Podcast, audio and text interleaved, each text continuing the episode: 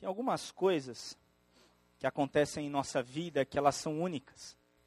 E elas acontecem uma vez só. Eu aprendi isso uma vez com meu sogro. A gente aprende algumas coisas, né? Com o sogro e com a sogra também. Eu namorava com a minha esposa ainda, sei lá quanto tempo atrás, uns 15 anos atrás. E a gente tinha ido ao Rio de Janeiro. E eles iam encontrar uma pessoa que eles nunca tinham conversado. E eu, na, na verdade, falei, putz, vai ter que pegar uma van, vai ter que estar não sei onde, sabe? Adolescente, assim. E eu não fui. E eu sei que nunca mais a gente encontrou essa pessoa. E aquilo que aconteceu não vai voltar mais. E eu olhei para trás, eu vi isso e eu falei para mim mesmo, coisas desse tipo a gente não pode perder. E às vezes a gente tem algumas oportunidades que realmente a gente não vê isso e acaba deixando passar. E uma delas é essa questão da, da cantata das crianças. A Timinha sempre fala para mim, a minha filha Sara tem oito anos e gosta muito de vir aqui e gosta muito de ajudar a Timinha. A Timinha é a moça que ajuda no teatro das crianças aqui. E ela fala assim: pô, Fernanda, a Sara sabe um monte de história tal, e isso ficou muito na minha cabeça. E um dia eu estava em casa, me preparando para pregar aqui de manhã, e minha filha falou assim para mim: Papai, o que, que você está estudando aí? Eu falei: Ah, é uma história que você não conhece. Ah, é? Sobre quem que é? Eu vou falar sobre Zaqueu. Ela disse: Zaqueu era baixinho, baixinho, assim, assim. Porque a história é a música da cantata. Então vale muito a pena você inscrever os seus filhos, porque através da música, através da brincadeira, através do jeito alegre que elas têm, elas aprendem e aprendem muito. E isso vai ser usado para o resto da vida delas. E o outro momento que a gente tem agora é o retiro de casais, que está para acontecer mês que vem. Não tem nem um mês para acontecer. Nós ainda temos algumas vagas. Na verdade, a gente ainda precisa de pelo menos uns 20 casais para conseguir pagar o hotel. E muitas das pessoas que a gente vem conversando falam assim: ah, eu estou pensando em ir, eu estou pensando em ir. Deixa de pensar e vai. É o que a gente fala para você. Ah, ano passado nós tivemos alguns casais que realmente tiveram o seu relacionamento restaurado ali. E é um momento que Deus fala em especial realmente aos nossos corações. Então a gente incentiva mesmo aos casais que ainda não fizeram, ou que estão pensando em fazer, ou que fizeram, mas não confirmaram, a realmente tomar a decisão. Hoje de ir, se você tem problema com dinheiro, não é problema, venha falar com a gente. A gente vai dar um jeito. E se você precisa levar o seu filho, também, também é um momento que você pode levá-lo. A Timinha vai estar tá lá para ajudar a gente nesta questão com os filhos também. Vamos orar novamente? Pai, te agradecemos muito pela sua bondade, pelo seu amor, pela graça que o Senhor derrama sobre nós e te agradecemos muito, porque hoje o Senhor já tem falado muito aos nossos corações. Que o Teu Espírito Santo nos continue agora levando-nos a adorar o Teu nome, abra o nosso coração, a nossa mente, que a gente possa ouvir a Tua voz. Em nome de Cristo que oramos. Amém. Amém. Nós estamos estudando nos domingos de setembro a série que a gente tem chamado de Simplesmente Jesus, que é baseada no texto do Evangelho de João, João 15. É o que nós chamamos de permanecer, o ministério permanecer que foi fundado pelo pastor Carlos Macorde. E baseado neste livro aqui, A Vida que Satisfaz. Se você quiser estudar um pouco mais sobre ele, e até os, os pequenos grupos têm, alguns deles estudado também, sobre este tema, vale bastante a pena. A gente tem ali em nossa livraria. E desta visão, da visão do permanecer, é como a nossa igreja, ela define a espiritualidade. A espiritualidade não é alguma coisa que nós buscamos ou alguma coisa que qualquer um de nós consegue alcançar. A espiritualidade é uma pessoa, a pessoa de Jesus Cristo. Jesus Cristo, no texto de João 15, 1, diz: Eu sou a videira verdadeira, E o meu pai é o agricultor. E um pouco antes, em João 14, 6 e 7, numa conversa com Filipe, um pouco antes, na verdade, disso, ele diz assim: Eu sou o caminho, a verdade e a vida. Ninguém chega ao Pai sem mim. Se vocês me conhecessem de fato, conheceriam o Pai também. De agora em diante, vocês o conhecem, porque já o viram. Assim, a espiritualidade cristã a espiritualidade toda que alguém pode ter, ela é uma pessoa, a pessoa de Jesus Cristo. A partir do momento que uma pessoa aceita Jesus Cristo como seu Senhor e Salvador, ela tem em si toda a espiritualidade possível que qualquer pessoa pode ter. Não existem mais pessoas mais espirituais, nem menos espirituais do que outras. Eu tenho 36 anos de idade, me converti quando eu tinha seis, em um acampamento cristão. Com isso, são 30 anos, mais ou menos, que eu tenho de vida cristã. E aqui neste auditório tem algumas pessoas que têm bem mais tempo que eu de vida cristã. Ou talvez algumas pessoas com muito menos tempo.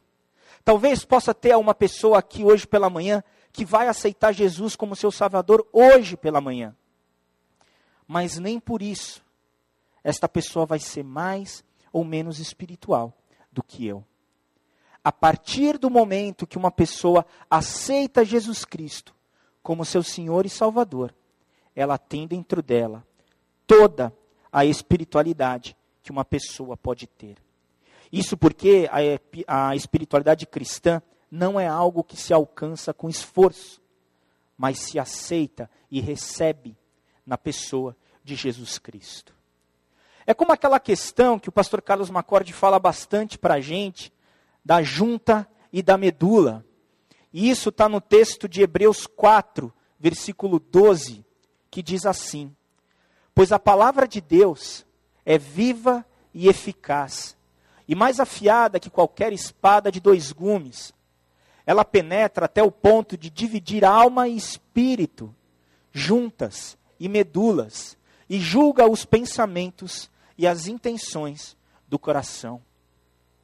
Se um médico chegasse para você hoje e dissesse o seguinte: você tem um problema de medula, você teria um grande problema, um enorme problema para resolver, ou talvez que você não conseguisse resolver. Por quê? Um problema de medula é um problema que envolve todo o seu corpo, todo o ser do ser humano. Um problema de medula, muitas vezes, nenhum transplante resolve. O problema de medula, ele é muito sério. Quando você não é salvo por Jesus Cristo, não entende e não aceita Jesus Cristo como seu Senhor e Salvador, você tem um problema de medula. E todos nós, sem exceção, nascemos dessa forma. Todos nós nascemos com um problema de medula. Mas, o que, que é isso? Você não tem paz com Deus. E você não é uma pessoa espiritual. Mas, a partir do momento em que você aceita Jesus Cristo como seu Senhor, você é curado do seu problema de medula. Você não vai mais morrer eternamente. Você passa a ter paz com Deus. E você passa a ser uma pessoa espiritual. Não porque você alcançou, não porque você fez, mas porque você recebeu a espiritualidade de Jesus Cristo. Todos nós, mesmo sendo salvos, mesmo sabendo que não temos mais problemas de medula, sabemos que continuamos, continuamos tendo problema de juntas, problemas das almas, nós temos algumas dobras das almas, nas nossas almas, que são lutas que nós enfrentamos todos os dias. Algumas maiores, outras menores, algumas mais sérias, outras menos sérias. Mas a gente sabe que, na verdade, todos nós temos problemas de juntas. Mas é muito melhor ter um problema de junta do que ter um problema de medula, não é verdade? É muito melhor ter um problema no joelho do que ter um problema na nossa medula. E falando em problema de joelho, essa questão de fazer exercício é complicada, né? Se você não faz, tem problema no pâncreas, né? Ou no coração. Se você faz, dói o joelho, dói as costas, dói. Mas é muito melhor ter problema no joelho do que no coração. O problema da alma, que a gente chama de problema de junta, é alguma coisa que ainda faz parte de nossa vida. Mas também é possível vencê-los. Também é possível que os problemas de junta que a gente tenha, tenha em nossa vida, eles sejam sarados e curados por nosso Deus. E isso que a gente chama de permanecer no amor de Jesus Cristo. E se de repente você ouve isso e percebe que você tem alguma coisa um pouco mais séria, alguma coisa em sua vida, em sua alma, que você não consegue resolver, uma compulsão, um pecado que você cai todos os dias, um pecado que, como muitas vezes a gente diz, de estimação, você não entende o amor de Cristo ou não acha possível que alguém te ame desta forma. A gente te convida a vir ao Celebrando a Recuperação, que acontece às terças-feiras aqui em nossa igreja, às 20 horas, que é um programa que vai te ajudar bastante a entender este amor de Deus com você. Não há nada que Jesus Cristo não possa sarar, não há nada que Jesus Cristo não possa curar, mas muitas vezes a gente não entende isso. Uma vez conversando com meu pai, eu perguntei para ele, falei assim, pai, o que que cura? O que que salva a pessoa? O meu pai, ele tem uma experiência de mais ou menos uns 40 anos com recuperação de dependência química. E ele falou para mim assim, ele falou, Fernando, o que salva é a graça de Cristo. Só que algumas vezes a forma como essa graça chega na pessoa tem assim diversas faces e formas diferentes. Algumas pessoas se convertem e param de beber na hora. Algumas pessoas começam a beber muito depois de serem convertidas. Na verdade é que assim, a fórmula não é 2 mais 2 igual a 4. Questões humanas são questões complexas e a gente precisa entender cada vida de uma forma especial. Mas eu tenho certeza que Deus tem e Jesus tem a solução para o nosso problema. Por isso que o celebrando a recuperação, nele não tem poder algum. O poder está em Cristo. Deus é poderoso, Jesus Cristo é poderoso, mas talvez seja ali a forma como a graça de Cristo vai chegar na sua vida. E por que nós fazemos tudo isso? Porque Jesus fez tudo isso.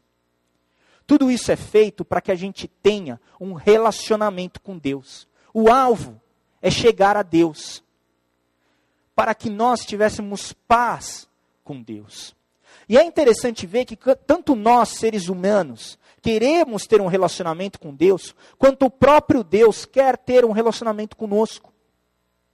A partir do momento que foi da vontade de Deus, ali na Trindade, fazer o ser humano, é importante para ele amar o ser humano, é importante ter um, um relacionamento com o ser humano. É isso que Paulo fala no início de sua carta, primeira carta, desculpa, João, primeira carta de João, ele fala: olha, nós falamos isso para que nossa alegria seja completa. E a nossa comunhão é com o Pai e com o Filho. E nós queremos que vocês tenham essa comunhão também, como nós temos. E este é o alvo, é que a gente tenha um relacionamento com Deus. O homem anseia por Deus e Deus ama o homem. Em João 14, 8, quando Jesus vinha conversando ali com Filipe e falando sobre isso que a gente acabou de ler anteriormente, Filipe chega para ele e diz assim: Senhor, mostra-nos o Pai, então ficaremos contentes. Senhor, mostra-nos quem é o Pai, e isso basta, é tudo que eu quero. Eu quero saber quem é Deus, quem é o Pai. Por quê? Porque Felipe ansiava, ansiava um relacionamento com Deus. Somente a presença perfeita do Pai, que é o agricultor, sobre nós, faz a nossa alma descansar e dar fruto.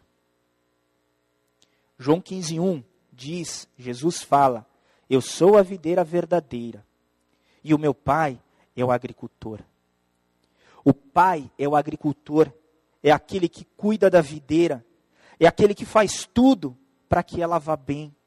É aquele que planta, que limpa, que poda. Na verdade, o agricultor, nesta história toda da videira e do ramo, é o único que trabalha. Ele cuida dos ramos, ele cuida da videira e ele busca o fruto. Nós podemos descansar debaixo da mão deste agricultor. E quando nós fazemos isso, nós vamos experimentar uma calma excepcional que vem quando descansamos debaixo da mão deste agricultor. A alma humana, ela foi criada para ter um relacionamento íntimo e contínuo com a perfeição de Deus. Agostinho diz o seguinte: nossas almas não têm descanso até que descansem em Deus. Somente a perfeição de Deus faz a nossa alma descansar e amar. E descansar significa que o sistema está bem, que tudo vai bem. O agricultor, ele não trabalha somente para, para salvar o crente. Na verdade, a salvação ela já aconteceu. A partir do momento que cremos em Jesus Cristo, nós estamos salvos. O crente já está salvo. Ele já está na videira. Ele já está vivo. Ele já está na luz. Mas para dar fruto, Deus precisa trabalhar no ramo. Ele precisa pegar o ramo, ele precisa esticar o ramo, ele precisa colocar o ramo para o lado da luz, ele precisa limpá-lo, até podá-lo, para que dê mais fruto ainda. É muito parecido quando um médico vai mexer em alguma coisa que está doendo em você. Eu já tive problema no meu joelho, como eu falei, e eu fui fazer fisioterapia. E quando o fisioterapeuta foi mexer no joelho, eu realmente não gostei. Não é bom. Vai doer. Todo o teu corpo fica duro e eu não quero que seja dessa forma. Mas que o meu, para que o meu joelho pudesse melhorar e eu tivesse cura ali, eu precisei deixar com que aquilo acontecesse.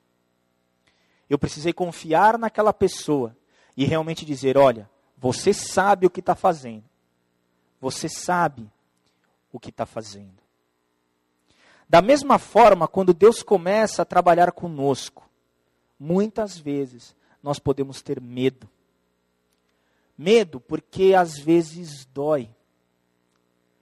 Só que Jesus diz para a gente: olha, tome sobre você o meu jugo o jugo é aquilo que fica na cabeça do, do boi ali, coloca um do lado do outro para caminharem juntos. Ele diz: Tomem sobre você o meu jugo, porque eu sou manso e sou humilde de coração. Jesus diz: Aprendam de mim, não da teologia, não de um método, não de um curso. Ele diz: Aprendam de mim, porque eu sou manso e humilde de coração. E quando vocês fizerem isso, vocês encontrarão descanso para suas juntas, descanso para sua alma. Na conversão é quando você nasce de novo e seu espírito é curado e selado.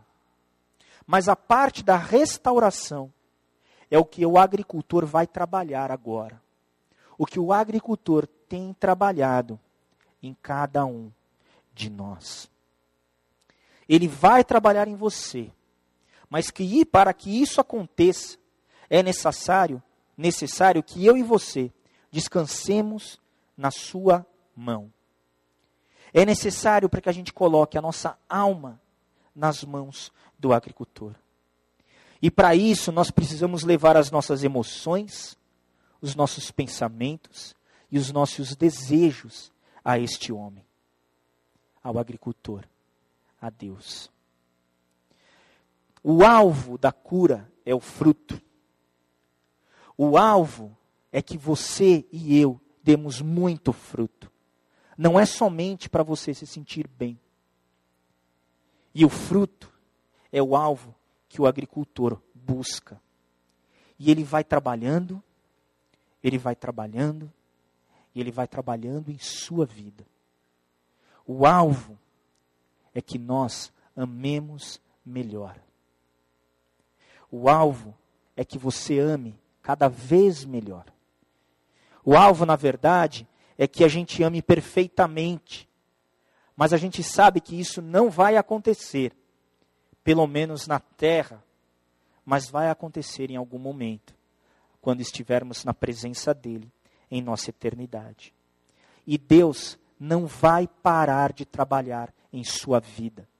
Ele vai trabalhar a eternidade inteira para que cada um de nós possamos amar sem parar. Então, o primeiro ponto que a gente vai ver, está no seu esboço, você pode preencher se você quiser, é que a Bíblia começa e termina num jardim, com todos perfeitamente satisfeitos em Deus. No início da Bíblia, em Gênesis, nós vemos Adão e Eva num jardim, num lindo jardim, totalmente satisfeitos com Deus.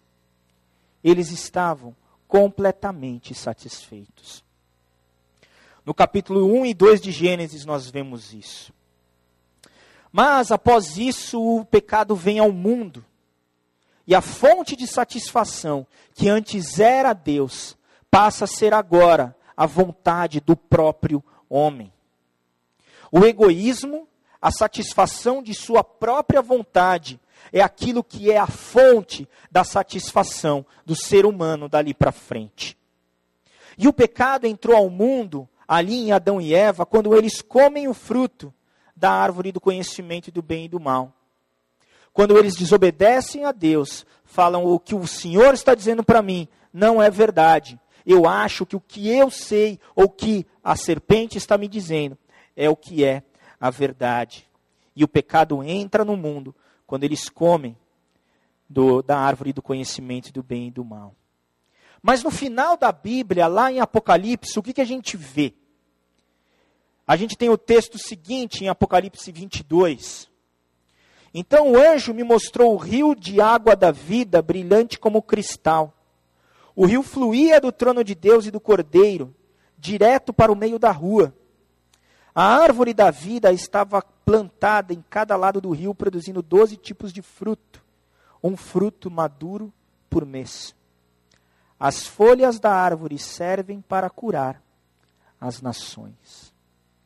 Então, comer as folhas da árvore da vida é o que fazia cura para as nações, era o que dava cura para as nações. E é interessante ver que no início a gente vê uma árvore aonde comer do fruto dela trouxe o pecado e a desgraça da humanidade. E no final da Bíblia, uma árvore aonde comer das folhas dela é o que dá cura para as nações. E na Bíblia, literalmente, nós somos aquilo que nos satisfaz. Existem duas árvores, uma árvore do bem e do mal e uma árvore da vida.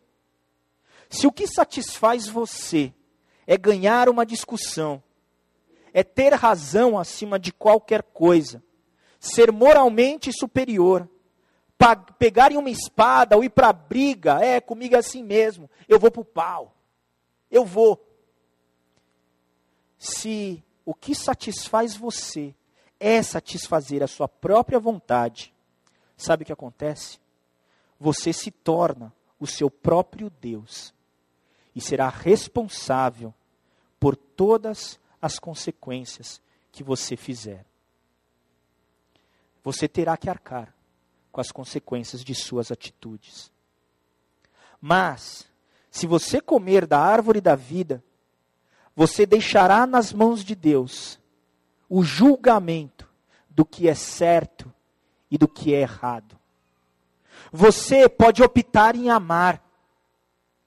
Você abandona a questão de julgar e opta em amar.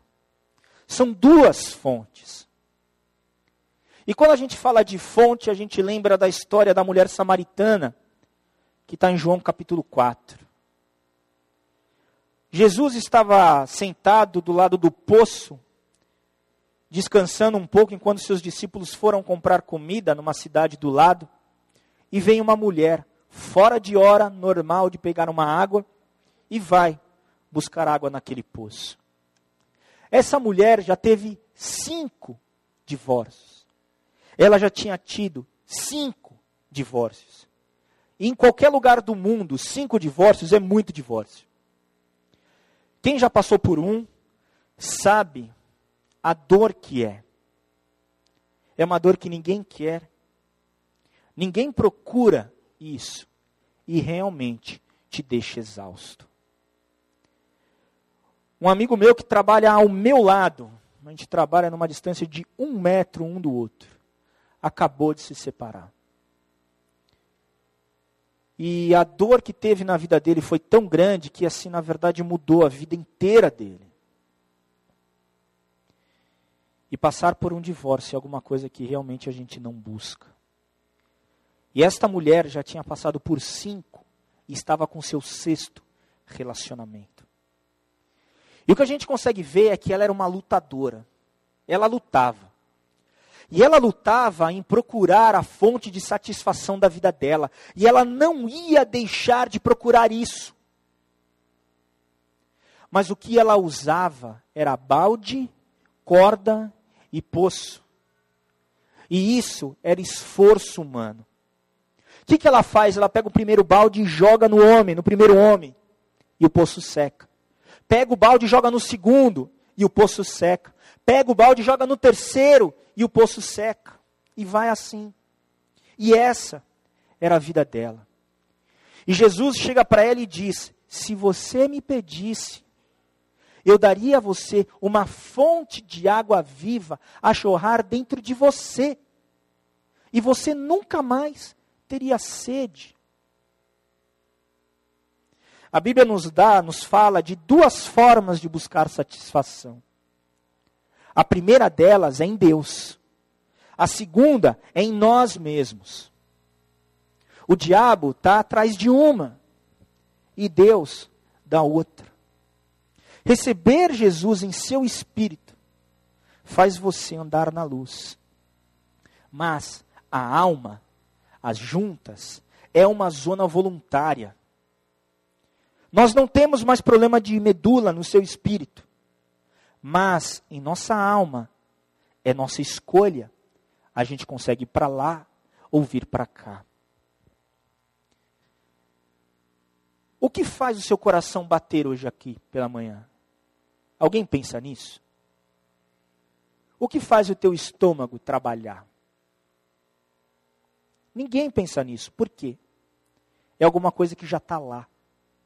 Já está no seu DNA. Nós somos seres humanos e isso acontece. Isso é totalmente involuntário.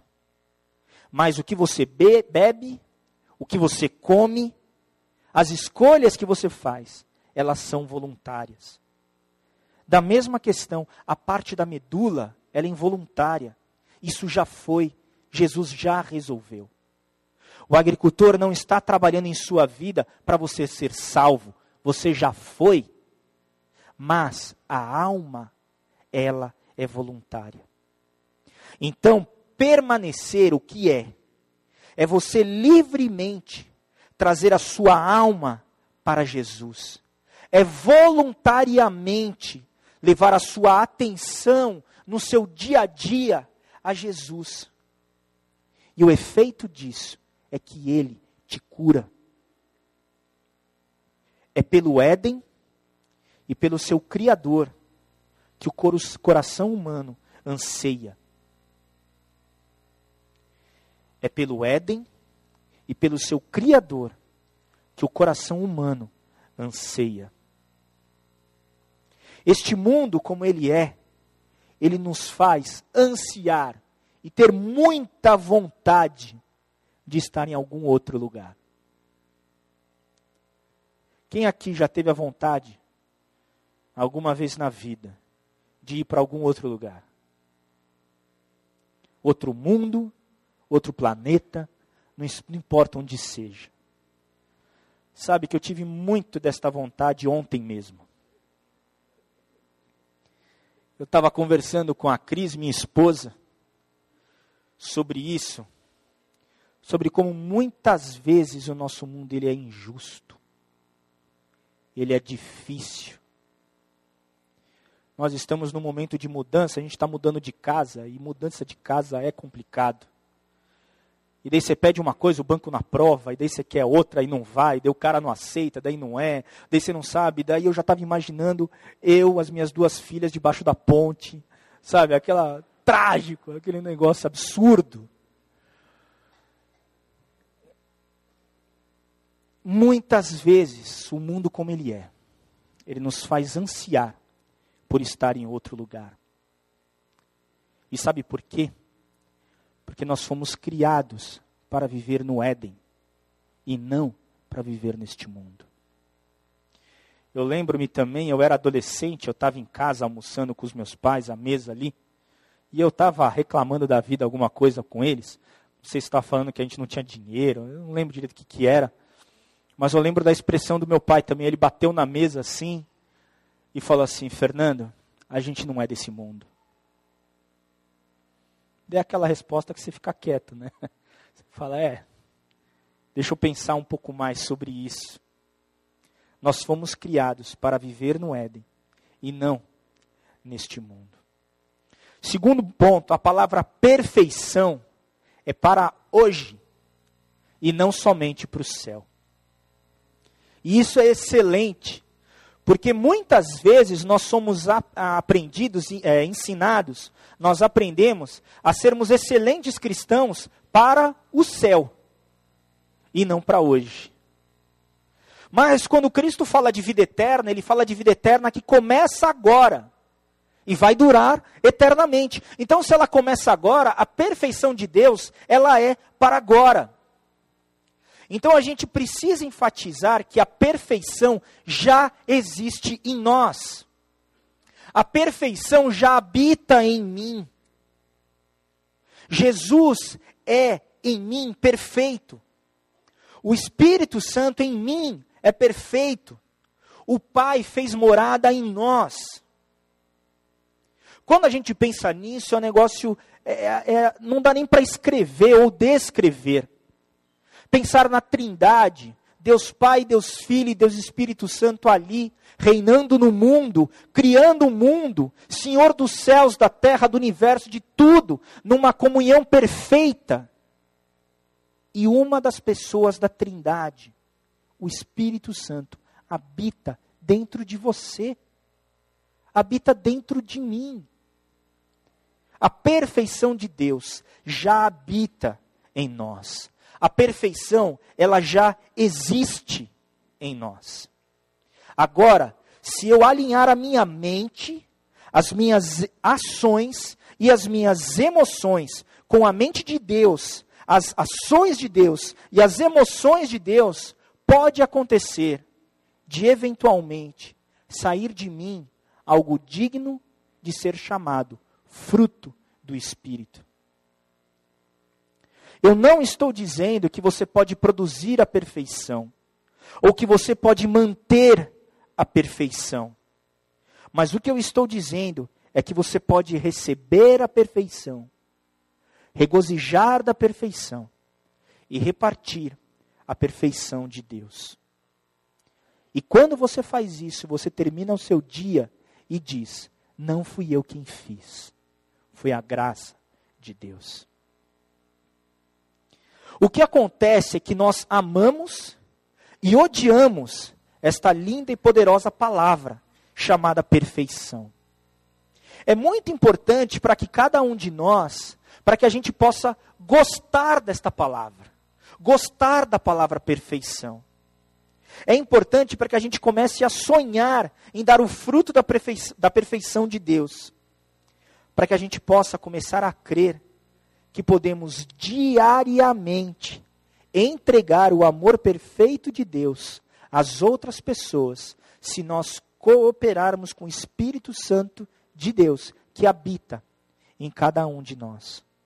Não é nosso papel manter a vida cristã funcionando.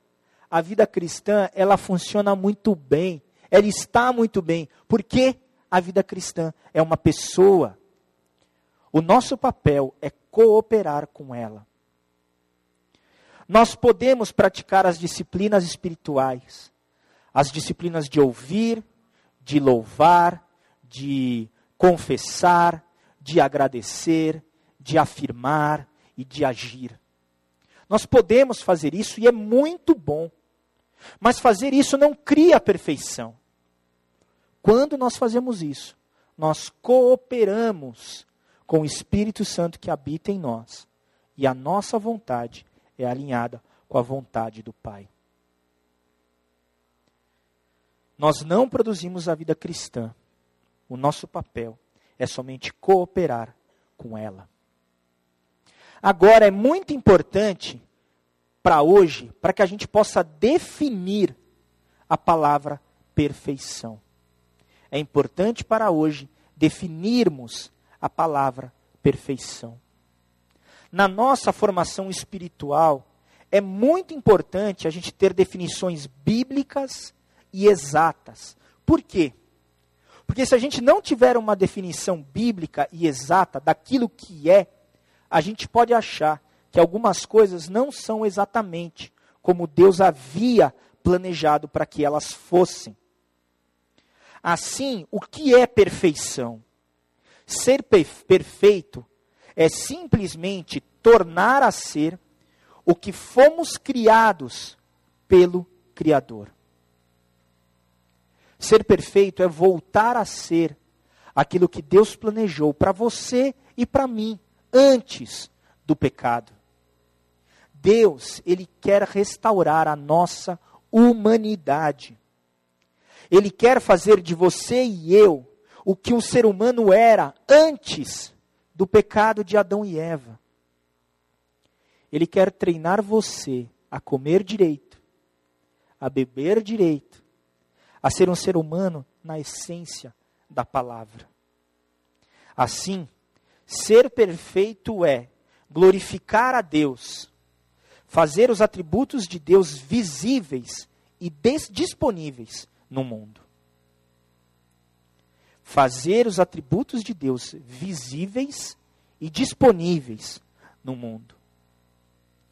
Uma menininha de 5 anos de idade estava dormindo em seu quarto, até que veio uma tempestade muito grande e ela acordou. Começou trovão e tudo mais, ela ficou com medo. Para onde ela foi?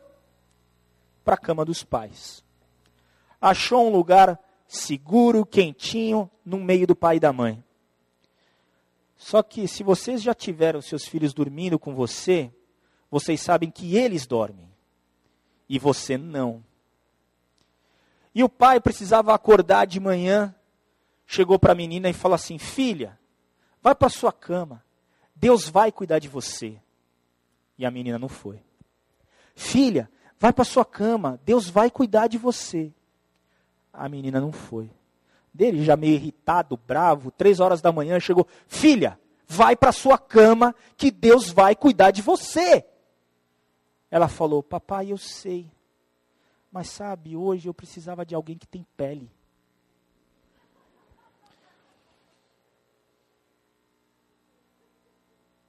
Deus é uma teoria para as pessoas, até que o amor dele tenha pele. Ser perfeito é cooperarmos com Deus até o momento em que tocar em nós é tocar na pele de Deus é encarnar como Jesus fez. Deus precisa de braço, de pele, de face. Por isso nós somos chamados de corpo de Cristo. A figura, corpo de Cristo, não é só figurada. realmente Ele é a cabeça e nós somos os seus braços e peles. Perfeição é quando o meu toque, o meu olhar, o meu abraço se torna uma comunicação do amor de Deus às outras pessoas. Agora, tem uma coisa bem interessante. Esta perfeição que Ele quer de nós não é uma perfeição que as pessoas merecem, mas sim que as pessoas precisam. Em Mateus 5, 48, ele diz: Portanto, sejam perfeitos, como perfeito é o Pai Celestial de vocês. E um pouco antes, nesse texto, ele diz o seguinte: Olha, Deus faz nascer o sol sobre os justos e sobre os injustos.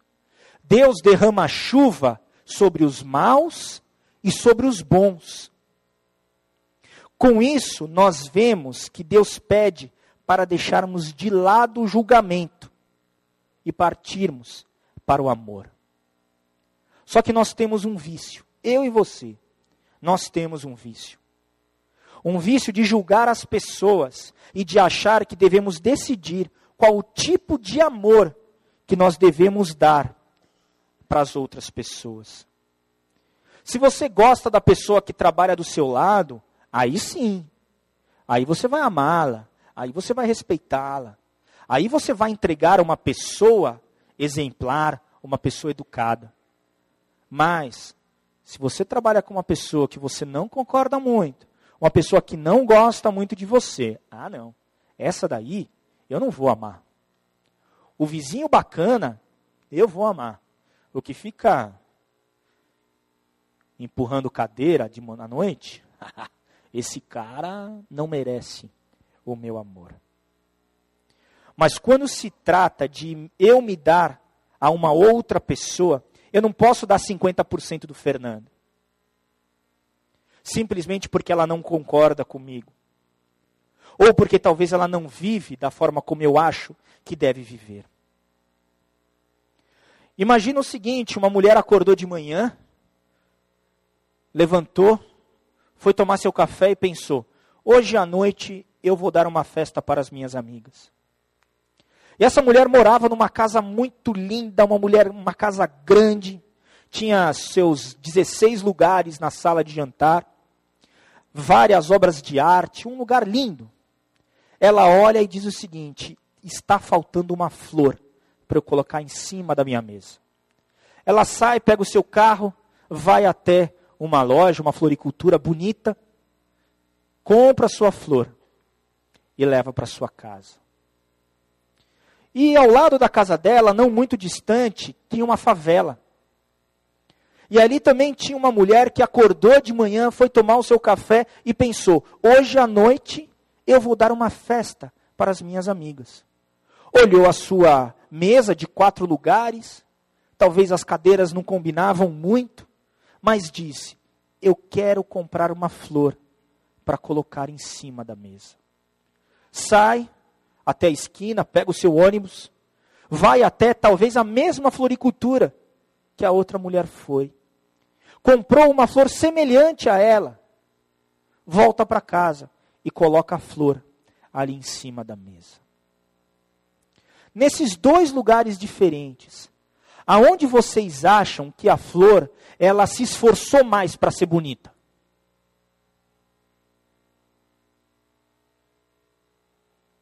Talvez na casa mais simples ela apareça um pouco mais porque ela não está concorrendo com o restante todo belo. Mas não cabe para uma flor se esforçar para ser bonita. A flor, ela simplesmente é. A flor, ela é bonita porque ela é bonita. Ela não se esforça para isso. A flor não julga o ambiente que ela está para entregar o melhor que ela tem. A flor glorifica a Deus fazendo isso. E o que Deus quer fazer conosco é nos livrar deste vício de julgar as pessoas e oferecer para algumas pessoas uma pessoa boa e para outras pessoas uma pessoa nem tão boa assim. Muitas vezes nós tra tratamos as pessoas de forma diferente por causa de sua raça, por causa de sua cor, por causa de sua classe social. E isso é uma doença que todos nós precisamos ser curados. Deus precisa me curar até que mude a minha mente, a minha vontade e as minhas emoções negativas. Nós precisamos reaprender a amar. E isso é glorificar a Deus, da mesma forma como a flor glorifica a Deus, dando o melhor dela aonde ela está. Deus vai te colocar junto com pessoas ricas, junto com pessoas pobres, junto com pessoas que você gosta, junto de pessoas que você não gosta. E alguns meses atrás eu aprendi uma coisa excelente. Pessoa chata na sua vida é discipulado. Deus trabalha em sua vida através disso. O ambiente onde estamos não pode definir quem somos. Aonde nós estamos, Jesus está. O que pode acontecer é que, se agirmos desta forma, o mundo poderá, poderá nos odiar. Da mesma forma como o mundo odiou a Jesus Cristo e assassinou Jesus Cristo, ele pode também nos odiar. Por quê? Isso não é natural. É sobrenatural. Amar todas as pessoas não é natural. É sobrenatural. Mas não há problema algum nisso, porque se Cristo venceu o mundo, nós vencemos também. Quarto ponto: o papel do agricultor é ser perfeito sobre nós e por nós, momento a momento. Ele pede o seguinte para a gente: sejam perfeitos como o Pai de vocês é perfeito. O que ele pede de nós, o que ele quer de nós, ele é por nós. Ele já fez. Deus ama a todas as pessoas da mesma forma. Não há nada que eu possa fazer para ele me amar mais. E não há nada que eu possa fazer para que ele me ame menos. Mas cooperar mais com Deus é o que faz alguns ramos darem mais fruto. E cooperar com Deus é descansar na mão dele. Igual aquela questão do médico ou do fisioterapeuta. Se eu não confiar nele, e eu não faço o que ele diz para eu fazer, não tem como melhorar. Não dá. Se eu não descanso na mão dele, não dá para melhorar. Tá certo que descansar na mão do dentista é meio complicado, né? Ali né, é meio difícil, mas mesmo assim, ou quando a criança vai tomar injeção, né? E fica, né? Com a bunda dura lá. Relaxa, relaxa. Mas a gente sabe a diferença. Quando a gente descansa na mão do agricultor, nós realmente cooperaremos mais com ele. Nós precisamos descansar na mão dele. O agricultor trabalha na busca e na produção da perfeição da videira no mundo. Muitos fazem coisas querendo com que Deus confie neles. As pessoas oram mais, elas jejuam, elas sobem montanhas, elas fazem campanha, elas fazem um monte de coisa, querendo com que Deus confie no homem. Mas Deus não confia no homem mas sim naquele que habita no homem. Quando eu li esse texto também foi algo bem libertador, porque eu sempre tive um pouco pé atrás, sabe, de confiar muito nas pessoas. Não, mas você tem que confiar. Fala assim, pô, mas e... e Jesus diz que não confiava no homem, porque sabia o que estava no homem. E o próprio Deus não confia no homem. Ele confia em Jesus Cristo, que habita em nós. Nós colocamos a fé em Jesus, pois Deus confia em Jesus. Não peça para Deus confiar em você mesmo. Na verdade, nem nós mesmos devemos confiar em nós mesmos. Nós devemos ter confiança em Jesus. Tenha fé naquilo que Jesus é em você, naquilo que Jesus é em nós. Aí eu posso dizer: confie em mim, porque eu confio em Jesus. Paulo diz: siga o meu exemplo, porque eu sigo a Jesus. O agricultor trabalha para cultivar por meio dos ramos o que ele sabe que já existe perfeitamente na videira. A videira é Jesus Cristo, os ramos somos nós. Deus sabe que o amor, a paz, a amabilidade, paciência, bondade, tudo isso já existe na videira, já existe na medula do seu ser. Ele sabe que isso já é realidade lá.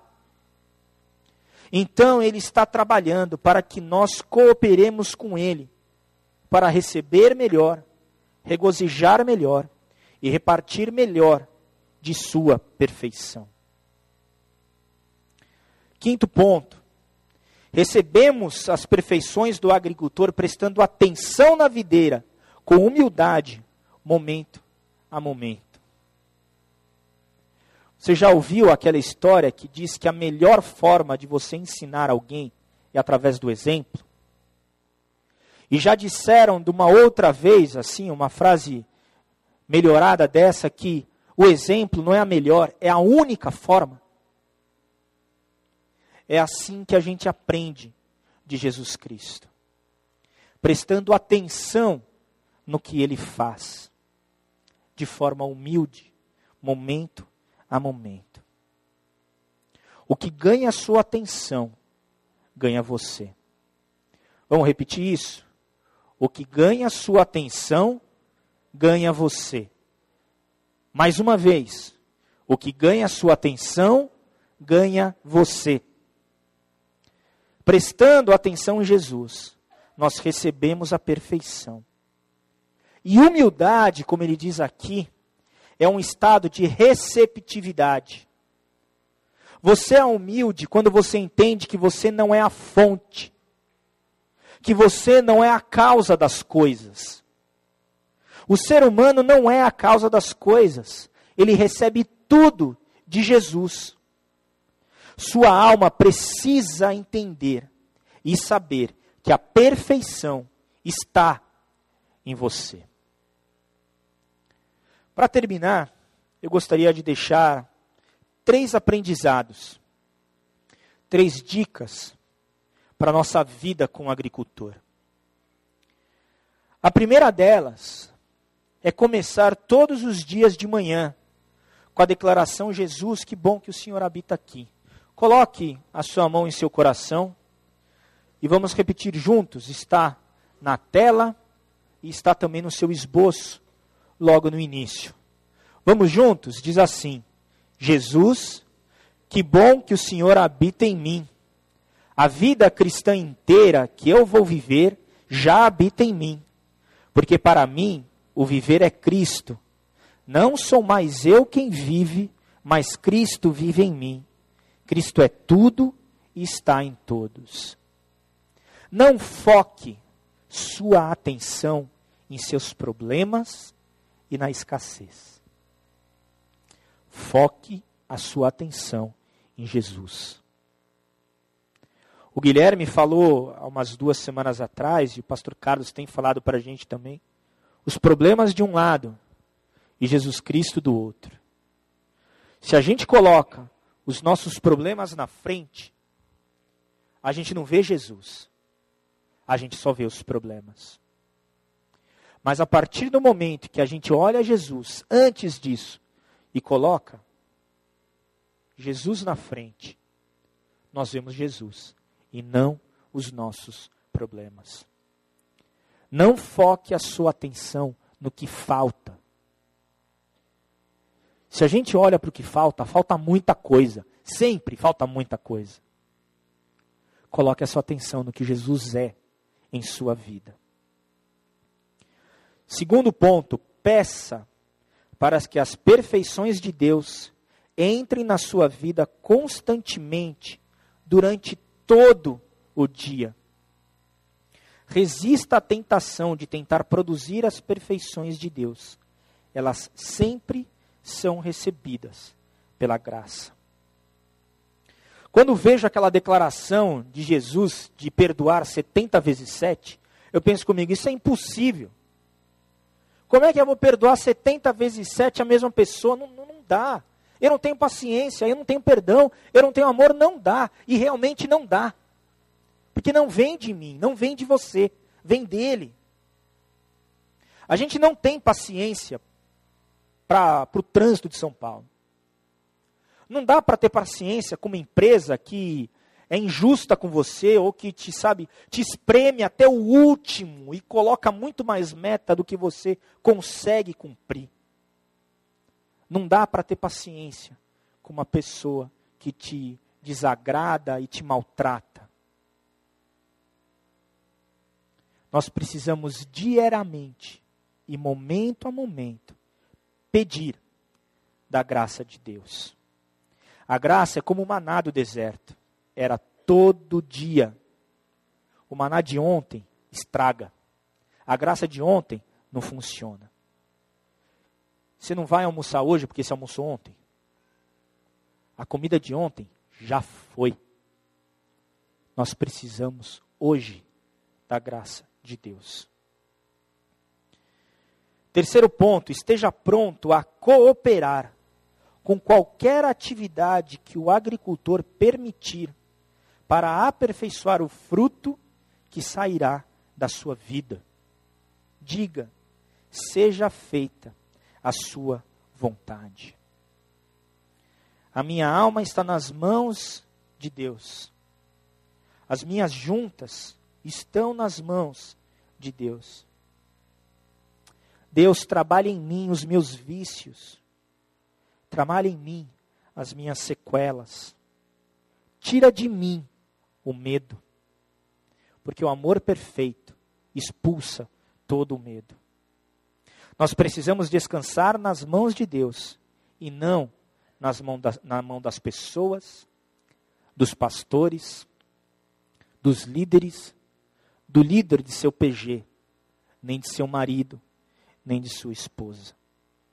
Quando descansamos na presença de Deus, a nossa alma descansa e começa a cooperar com Deus. Descanse hoje na mão de Deus.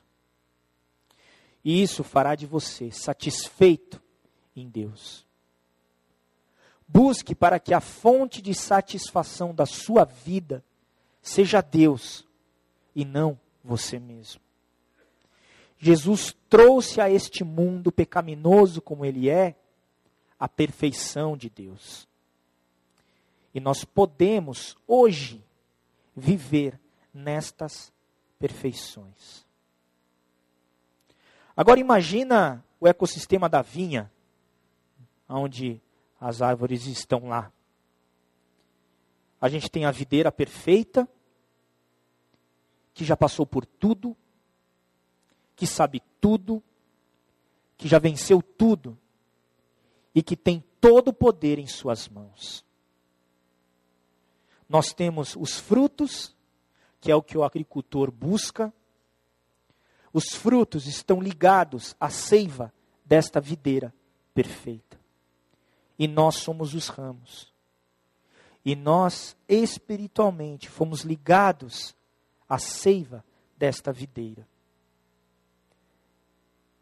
A seiva vive na videira e ela já começou a fluir nos ramos que somos nós. Agora o agricultor vai pegar o ramo, vai esticar o ramo, vai te colocar perto da luz do sol, vai te limpar, vai te podar para que cada vez mais você e eu nós demos mais frutos e frutos mais perfeitos. É um processo que caminha, que caminha, que caminha, até que eventualmente chega o um momento em que a gente possa dizer: a sua vontade seja feita. É um processo que muitas vezes você e eu nós vamos pará-lo. E sabe o que é legal? O agricultor não vai ficar bravo. Ele não vai te xingar. Ele não vai te colocar de castigo. Ele calmamente vai esperar. Às vezes, vai te podar até que você volte. E ele não desiste de você. E ele não desiste de mim. A boa obra que começou em Cristo terminará com ele. Vamos orar? Pai, te agradecemos muito pela tua bondade, pela tua graça, pelo teu amor por cada um de nós. Te agradecemos porque o Senhor chega ao mundo através de seres humanos, através da nossa vida. E te pedimos para que nós possamos permanecer em Ti, aceitando aquilo que o Senhor tem para cada um de nós de forma grata. Nós declaramos, Pai, que muitas vezes temos medo, como nós temos medo do médico, como nós temos medo do dentista, mas sabemos que, quando terminar, nós seremos pessoas melhores. Trabalhe em nós conforme a tua vontade e que nós, Pai, como povo de Deus, como corpo de Cristo, possamos amar mais as pessoas e que o nosso toque seja o teu toque. Para que quando as pessoas olhem para nós, elas vejam a face de Cristo. Nos faz pessoas melhores em amar as outras pessoas. Tira de nós, Pai, o vício de julgar quem a gente deve ou não amar e que a gente possa simplesmente cumprir aquilo que o Senhor tem dito aos nossos ouvidos. Em nome de Cristo, Senhor e Salvador de nossa vida, que nós oramos. Amém.